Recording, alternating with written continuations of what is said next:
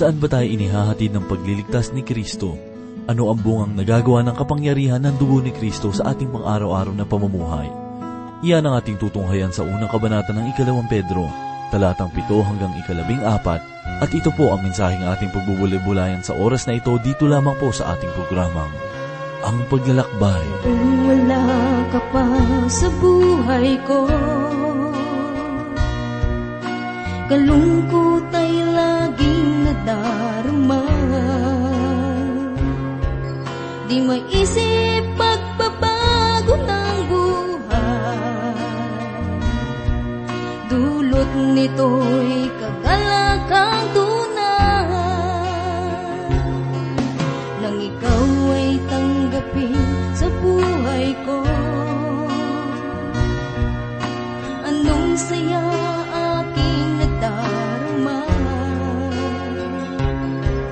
Di mapigil ang pagkagos ng luha.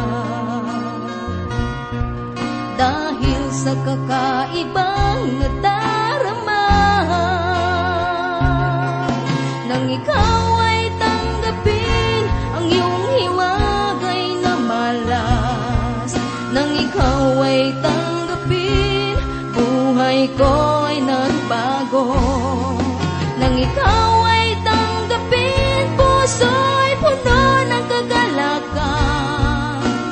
Kapayapa ay dulot mo nang ikaw ay dumating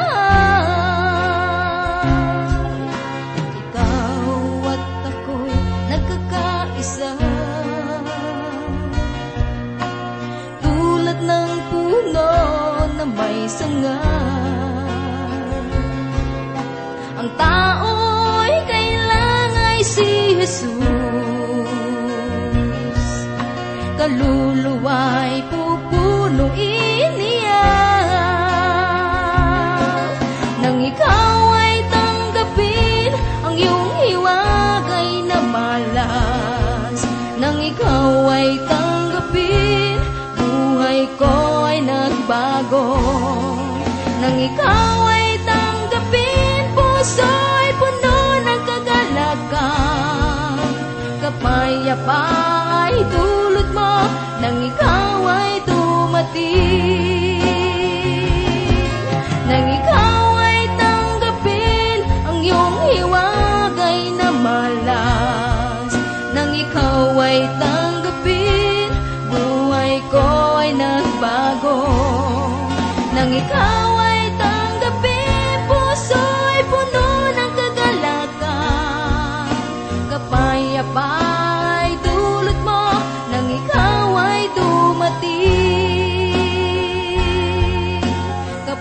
Ay dulot mo nang ikaw ay dumating.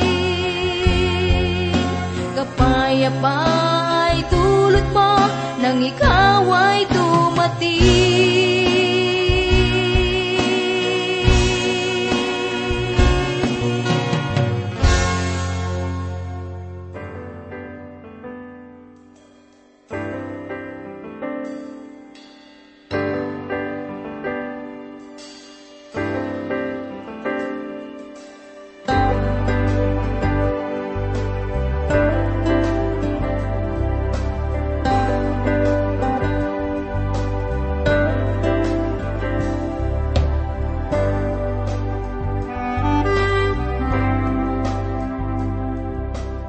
Sinabi ng Panginoong Hesus, Hindi ba't ang buhay ay higit na mas mahalaga kisa sa pagkain?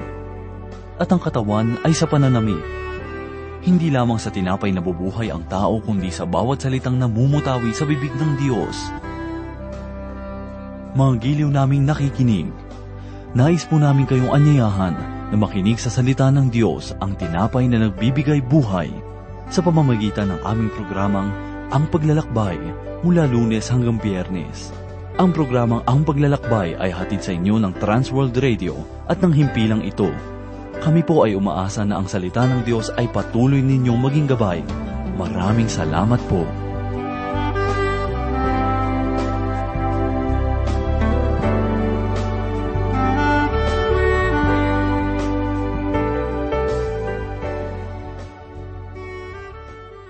Isang mapagpalang araw po ang sumainyo mga kaibigan. Tayo po ay muling nagagalak dahil pagkakataon na naman upang matuto sa salita ng Panginoon.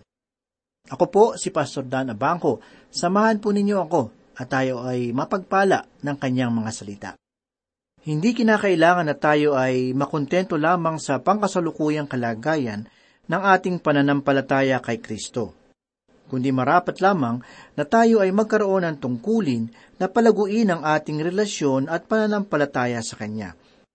Kinakailangang mahamon ang isang mananampalataya kay Kristo tulad ng sinasabi sa ikalawang Pedro, unang talata, kabanatang lima hanggang pito. Dahil dito, sikapin ninyong idagdag sa inyong pananampalataya ang kabutihang asal. Sa kabutihang asal ay kaalaman, sa kaalaman ay pagsupil sa sarili. Sa pagsupil sa sarili ay katatagan. Sa katatagan ay kabanalan. Sa kabanalan ay pagmamalasakit sa kapatid at sa pagmamalasakit ang pag-ibig. Magpatuloy po tayo sa ating pag-aaral. Sa talatang pito ay ganito po ang sinasabi, sa kabanalan ang pagmamalasakit sa kapatid at sa pagmamalasakit ang pag-ibig. Ang sabi sa unang bahagi ng talata na marapat na nararoon ang pagmamalasakit sa kapatid na may kalakip na pag-ibig. Kinakailangang ibigin natin ang mga taong tulad natin na nananampalataya sa Diyos. Hindi lamang natin ito dapat sinasabi, kundi kinakailangan ding ito ay ating maipadama. Sabi pa sa talatang pito na marapat na maipakita natin ang pag-ibig na makalangit para sa mga hindi nananampalataya sa Diyos. Kung para sa akin, ang ibig sabihin nito ay marapat na mahalin na mga nananampalataya ang mga makasalanan tulad ng pag-ibig ng Diyos sa atin na mga iniligtas niya. Hindi masukat ang pag-ibig ng Diyos dahil iniligtas niya tayong lahat. Subalit, kinamumuhian ng Diyos ang kasalanan at kanyang huhusgahan ang mga makasalanan maliban kung ang mga makasalanang tao ay magbalik loob sa Kanya ang ating pag-ibig sa mga makasalanan ay hindi nangangahulugan ng paggaya sa kanilang mga ginagawang kasalanan, kundi kinakailangang mahalin natin sila at ibahagi sa kanila ang ebanghelyo ni Jesus. Mga kaibigan, ang paraan na maipapakita natin sa mga makasalanan ay ang ipakita sa kanila ang ating malasakit at subukan nating himukin sila na tanggapin si Kristo sa kanilang buhay. Sinabi sa talatang walo ang ganito, ang mga katangiang iyan ang kailangan ninyong taglayin at pagyamanin upang ang inyong pagkakakilala sa Panginoong Heso Kristo ay huwag mawala ng kabuluhan at kapakinabangan. Sinabi sa unang bahagi ng talatang ito na ito ang mga katangian. Hindi niya sinasabi dito ang mga ritual o relihiyon o ang mga pamamaraan ng pagsamba. Ang sinasabi niya dito ay ang tungkol sa kaibuturan ng isang mananampalataya sa Diyos. Ang dahilan kung bakit niya nasabing tayo ay nawalay na sa kaparusahang dulot ng mundong ito ay dahil tayo ay naisama na sa mga makadiyos na bagay. Sa mga susunod na ating pag-aaral ay sasabihin ni Pedro na ang mga hindi naligtas at ang mga tumalikod sa kanilang pananampalataya kay Heso Kristo ay hindi makakataka sa kaparusahan ng Diyos. Ito ay sa pamamagitan ng mga seremonya o sa pamamagitan ng mga mapag-imbabaw na mukha ng relihiyon na hindi naman nagdudulot ng pagbabago sa kanilang mga puso. Nang sinabi ni Pedro sa talatang walo na ito ang mga katangian, ano ngayon ang mga katangiang ito? Ito ang kanyang mga sinabi sa mga nakaraang talata. Ang mga ito ay pananampalataya, kabutihan, kaalaman, pagtitimpi, kaayusan, makadiyos na katangian at pag-ibig natin sa ating kapwa mananampalataya at ganon din naman pag-ibig sa mga hindi nananampalataya sa Diyos. Kinakailangan na nasa atin ang lahat ng mga katangiang ito. Hindi natin maaaring sabihin na mas mahal natin ang ating kapwa mananampalataya kaysa sa mga hindi mananampalataya. Hindi natin pwedeng sabihin na mas gusto natin ang pananampalataya kaysa kabutihan.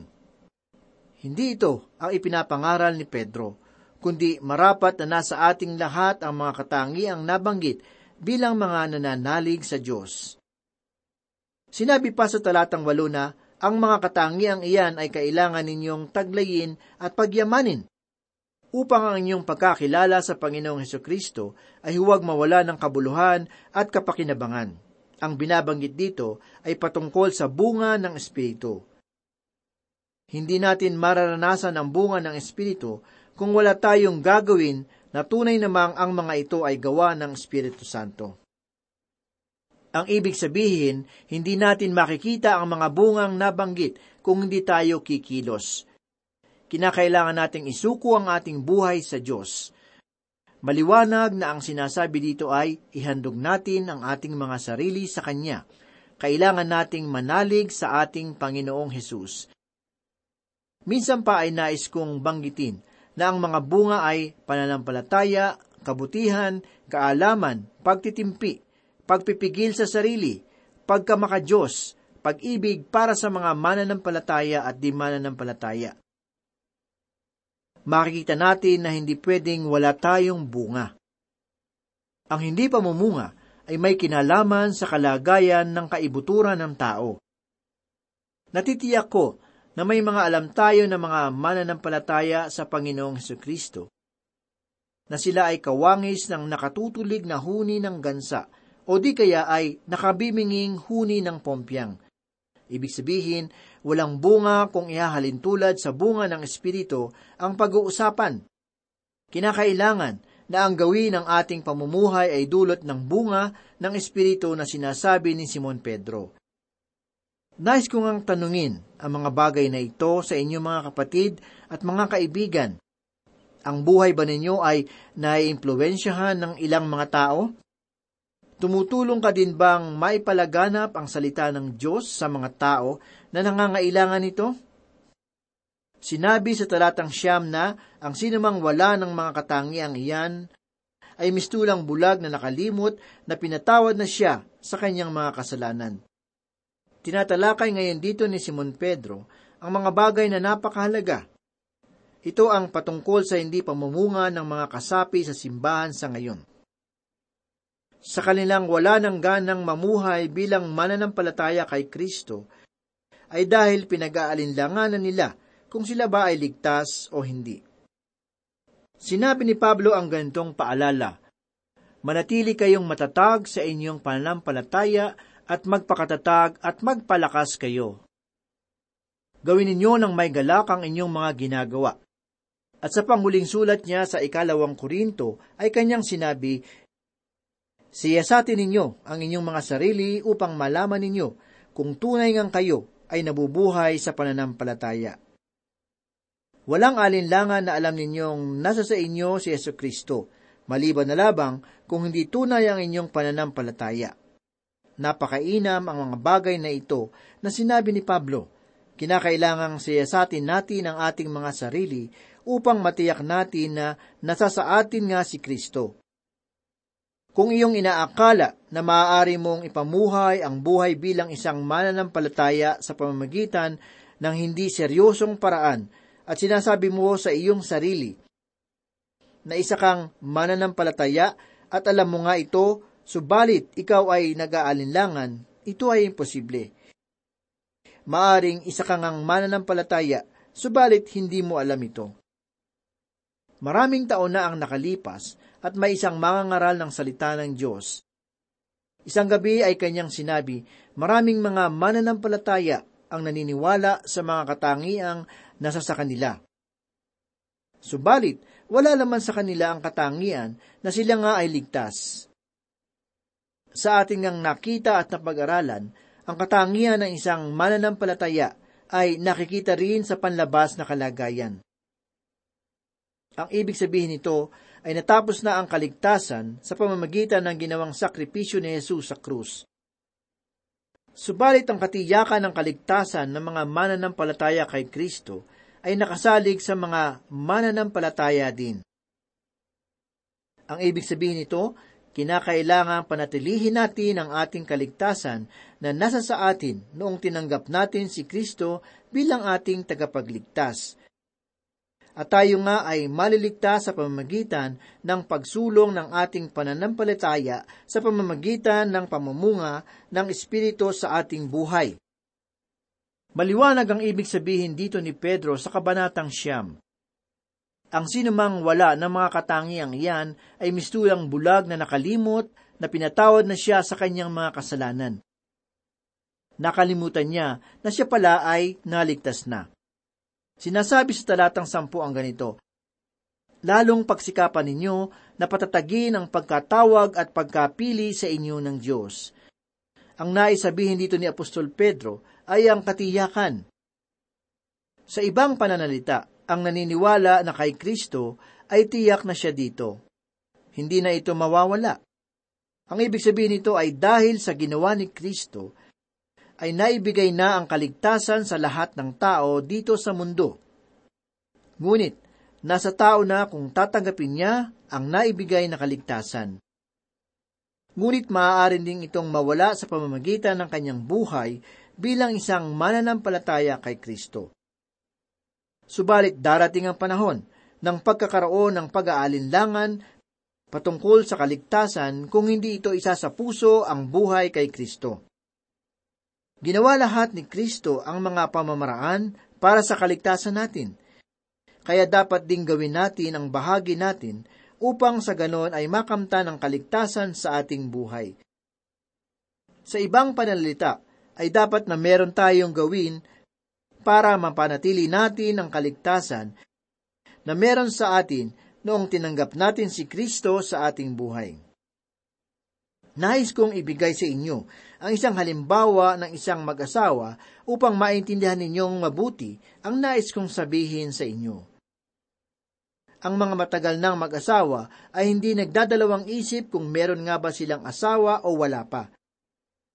Dahil sa pagsasama nila sa iisang kwarto, ay masasabing sila ay mag-asawa na. Ngunit para maging masaya ang kanilang pagsasama bilang mag-asawa, ay dapat meron silang gagawin dapat nilang ipakita at iparamdam ang kanilang pagmamahalan sa isa't isa. At hindi lamang isang beses silang gagawin ito, kundi dapat sana ay madalas. At hindi lamang pagkukunwari ang ipinapakita na nagmamahalan sila sa isa't isa, kundi gawin ang lahat ng makakaya para mapasaya ang isa't isa dahil sila ay nagmamahalan. Tulad din ng kristyanong pamumuhay, Pagsikapan ninyo na patatagin ang pagkatawag at pagkapili sa inyo ng Diyos, na ibig sabihin nito ay sigurado na sana tayong naligtas. Sinasabi sa huling bahagi ng talata na, upang hindi kayo hihiwalay sa inyong pananampalataya. Marami na akong nakausap na kristyano na nakagawa ng kasalanan. Wala pa akong nakausap na naniniwala kay Jesus na bago makagawa ng kasalanan ay naligtas na. Kung titingnan natin ang isang tao na walang pagpapahalaga sa espiritual na kaligtasan, ay walang tibay sa pundasyon ng pananampalataya para sa kaligtasan. Ipinahayag sa talatang labing isa ang ganito, Sa ganitong paraan, kayo'y maluwag na papapasukin sa walang hanggang kaharian ng ating Panginoon at tagapagligtas na si Heso Kristo. Kung mapapansin po natin, hindi gaanong nabigyan ng pansin sa talatang ito ang tungkol sa tinatawag po nating rapture, o kaya ang pag-agaw sa atin ni Kristo mula sa lupa tungo sa alapaap, upang doong magdiwang habang ang sanglibutan ay dumaranas ng matinding kapighatian. Sa halip ay binigyan tuon ni Apostol Pedro ang bagay na may kinalaman sa pagtatag ng kaharian ni Kristo dito sa ibabaw ng lupa. Kung ating tatanungin, bakit kaya? Atin pong makikita ang kasagutan dito sa sumunod na talata na ating pinag-aaralan. Talatang ikalabing apat na ganito po ang sinabi, Alam kong hindi na ako magtatagal sa buhay na ito, ayon sa ipinahayag sa akin ng ating Panginoong Heso Kristo. Kaya't gagawin ko ang lahat upang maalaala pa rin ninyong lagi ang mga bagay na ito kung ako Kaya't gagawin ko ang lahat upang maalaala pa rin ninyong lagi ang mga bagay na ito kung ako ay mamamatay na. Mga kaibigan, ating napansin na si Apostol Pedro sa talatang ito ay hindi gaanong nagbibigay pansin tungkol sa sinabi nating rapture. At bakit po? Dahil batid niya ang gayong kaganapan sa panghinaharap para sa mga mananampalataya ni Kristo ay di niya mararanasan, sapagkat ito ay magaganap hindi sa kanyang kapanahunan sapagkat alam niya na siya nga ay mamamatay bilang isang martir. Kung ganyan nga, ay alam niyang mamamatay siya. Napakainam ang ganitong paraan ng pagsasabi patungkol sa kamatayan. Sa gayong alam ni Simon Pedro na sa hindi magtatagal ay mamamatay siya sa presensya ng Diyos, ay kanyang sinabi ang patungkol sa magpawalang hanggang kaharian ng Diyos na ating manunubos. Ngayon, noong sinabi ni Pedro sa talatang labing apat na alam kong hindi na ako magtatagal sa buhay na ito, alam niyang hindi na magtatagal ang kanyang buhay sa ibabaw ng lupa. Ayon sa kasaysayan, sinasabi na si Pedro ay namatay din sa krus, subalit hindi tulad ni Jesus. Si Pedro ay namatay ng patiwarik sa krus. Subalit para sa akin, hindi ganong uri ang ikinamatay ni Pedro. Dahil sa aking palagay, ang pagkahulugan ng pagkamatay sa krus ay noong namatay si Jesus dahil sa pagkapako niya sa krus at tumingila siya at itinuon niya ang kanyang paningin sa langit. At sa aking palagay, si Simon Pedro ay karapat dapat na gawin ang bagay na iyon na tulad ng ginawa ni Kristo. Kaya nga't noong si Pedro ay mamamatay na sa krus, ay kanyang iniyuko ang kanyang ulo. Ang ginagamit ni Pedro at Pablo patungkol sa katawan ay tulad ng isang tirahang tolda. Kaya nga't sinabi ni Pablo sa pangalawang Korinto 5.1, Talos natin na kapag nasira ang toldang tinatahan natin ngayon, ang ating katawang lupa, tayo ay may tahanan sa langit, hindi nasisira, isang tahanang ginawa ng Diyos, hindi ng tao. Marupok at madaling masira ang isang tolda dahil gawa lamang ito sa mga materyales na nasisira din. Kapag tayo ay mamamatay na, ay babalik tayo sa alabok. Noong nilikha ng Diyos si Adan, ay dumakot siya ng alabok. Ang ating katawan ay mayroong labing lima o di kaya ay labing anim na elemento na matatagpuan sa alabok o lupa. Ganyan nabubuo ang ating katawan kaya nga't kapag tayo ay mamamatay na, tayo ay babalik sa alabok na ating pinanggalingan.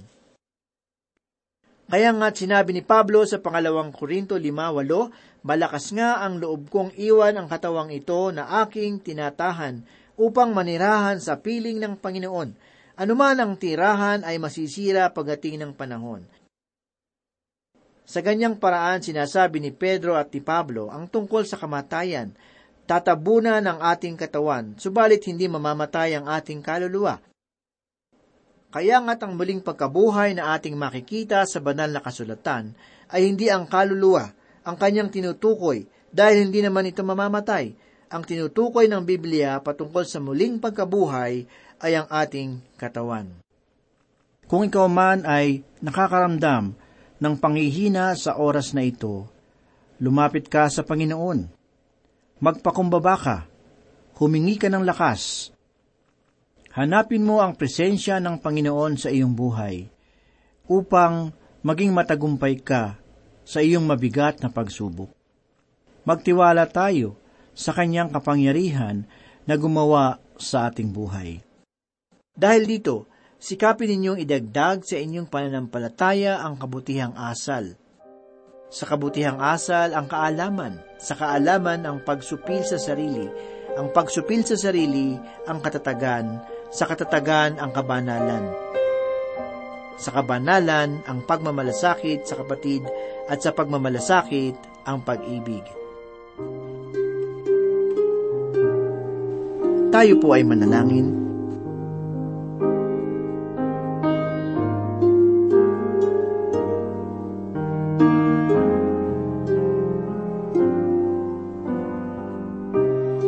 Diyos na makapangyarihan sa lahat, Kami po ay nagpapasalamat sa hamon ng mensaheng aming narinig. Hinamon kami nito na lumago sa aming espiritual na kalagayan at nawa ay makita namin sa pamamagitan ng aming mga sarili ang bunga ng Espiritu. Bilang isang mananampalataya ay mayroon kaming tungkulin na gawin at ipakita ang bagay na ito. Subalit hindi namin magagawa ito sa aming sariling kakayahan. Hinihiling po namin ang tulong ng Espiritu Santo upang makamtan namin ang mga paalaala ni Simon Pedro. Dinadalangin namin, Panginoon, na ang mga salita mo na aming narinig ay magsilbing gabay sa aming buhay. Dinadalangin namin ang aming mga kaibigan at tagapakinig na patuloy na sumusubaybay sa programang ito. Aming hinihiling ang kagalakan at maging ang tibay nawa sa kanilang pananampalataya. Ang iyong mga salita na kanilang napapakinggan. Kung meron sa kanila ang nagtataglay ng mabibigat na dalahin, mga problema, karamdaman o anumang pagsubok sa buhay. Sa iyong pangalan, idinadalangin namin, Panginoon, na iyong tugunan ang kanilang pangangailangan sangayon sa kanilang pananampalataya at pagtitiwala sa iyo. Pagpalain mo ang bawat isa at tulungan kami na mamuhay ayon sa iyong kalooban. Ang lahat ay aming hinihiling sa iyong matamis na pangalan. Amen.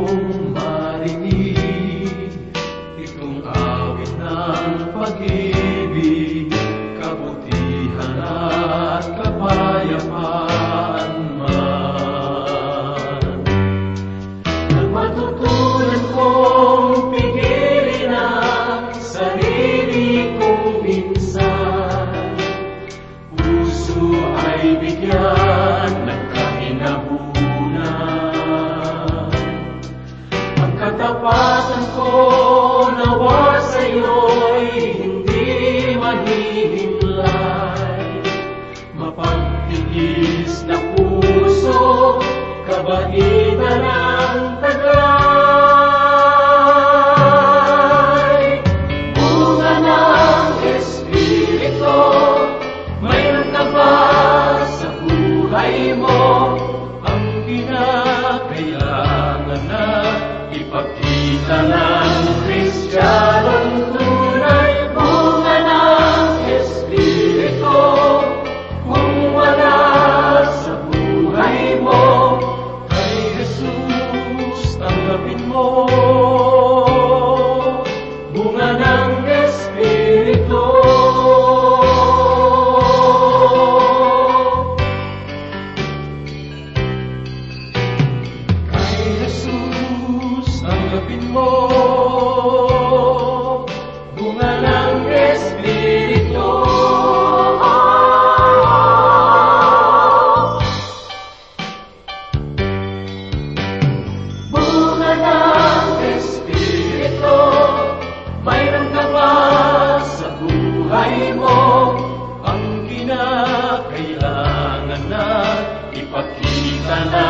ng